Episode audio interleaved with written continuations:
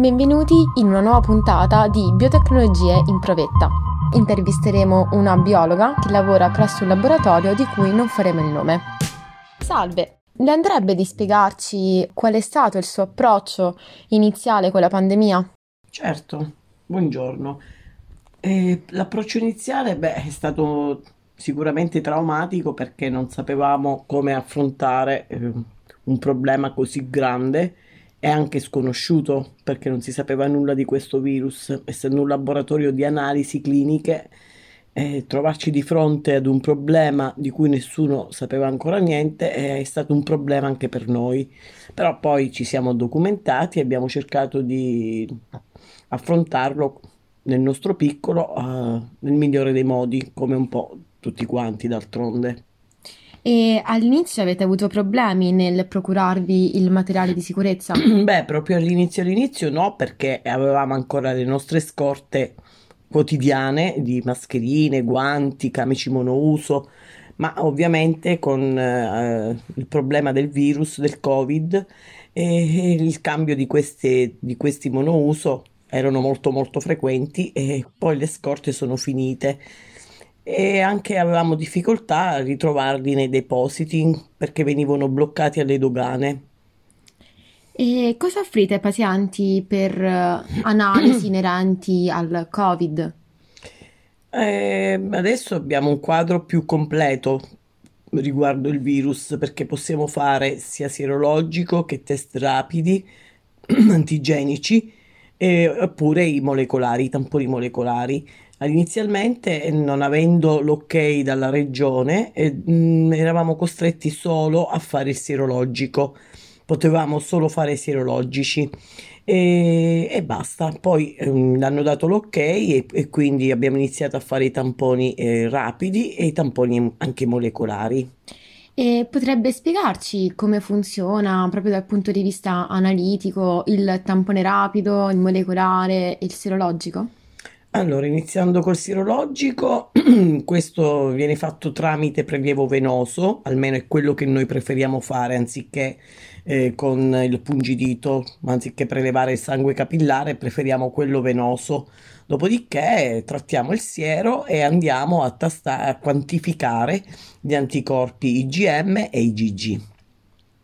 E... Per quanto riguarda invece il tampone rapido, lo facciamo uh, ehm, nasale e, e, praticamente quello la risposta la si dà dopo 10 minuti dal tampone e va a vedere quello rapido il capside esterno del virus e dà soltanto la positività o la negatività. Invece il molecolare va a studiare il genoma del virus. E lei quale consiglierebbe di fare soprattutto? Allora, inizialmente si inizia adesso, facciamo eh, subito il tampone rapido perché eh, per, il, mh, mm, per vedere subito se un soggetto è positivo o negativo.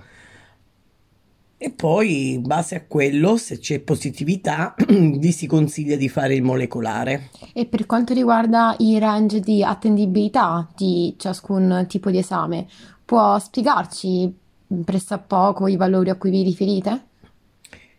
Valori a cui ci riferiamo non è che c'è un valore a cui ci riferiamo, noi usiamo dei kit che ci garantiscono una tendibilità riguardo il tampone rapido nasofaringeo. Eh, nel kit c'è scritto del 98%, però lasciamoci un, sempre un margine un po' più ampio di errore, mettiamo il 96-97% di attendibilità, il tampone rapido lo dà. Però è ovvio che studiando solo il caps esterno del virus possiamo dire se è positivo a un virus, ma un virus ci può essere anche il virus della comune influenza, dell'influenza stagionale, oppure ci può essere il virus della mononucleosi che potrebbe andare a interferire. E quindi eh, diciamo che questo margine è abbastanza tra virgolette del 98%, diciamo 96-97%.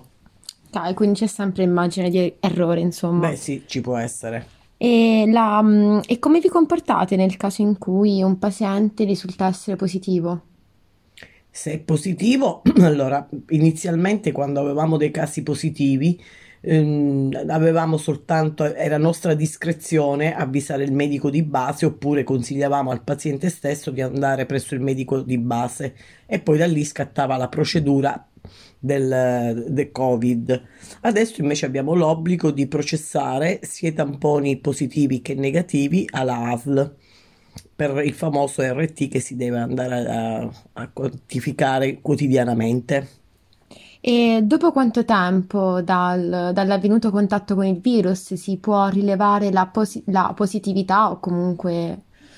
Allora, il discorso è sempre soggettivo, dipende da soggetto a soggetto, però se eh, non passano almeno 4-5 giorni dal presunto contatto con il virus, la negatività è da prendere tra virgolette perché è ancora magari l'organismo non ha risposto, capito, non si è, eh, capito, non, non, ha avuto ancora l'attacco di mm. questo virus da, da, potersi vedere con un tampone rapido.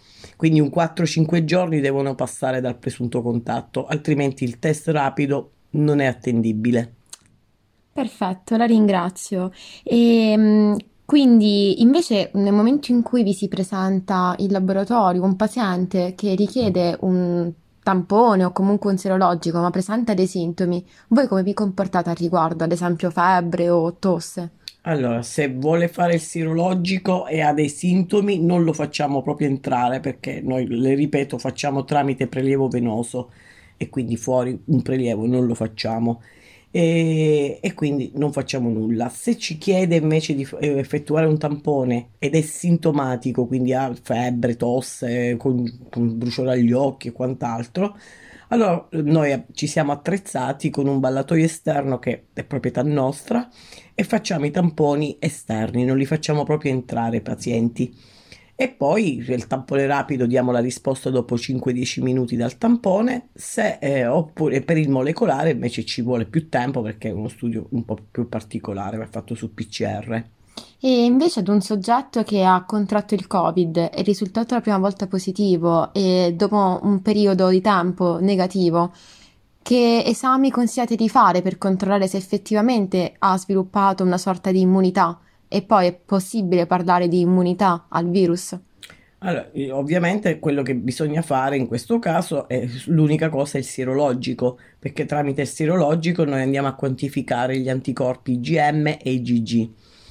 E quindi quello, mm, perché se eh, le IgM risultano positive significa che ancora il virus è in corso se invece le IgM sono negative e le IgG positive, vuol dire che l'organismo ha, ha avuto contatto con l'agente patogeno, l'ha riconosciuto come estraneo e si è creato i suoi anticorpi.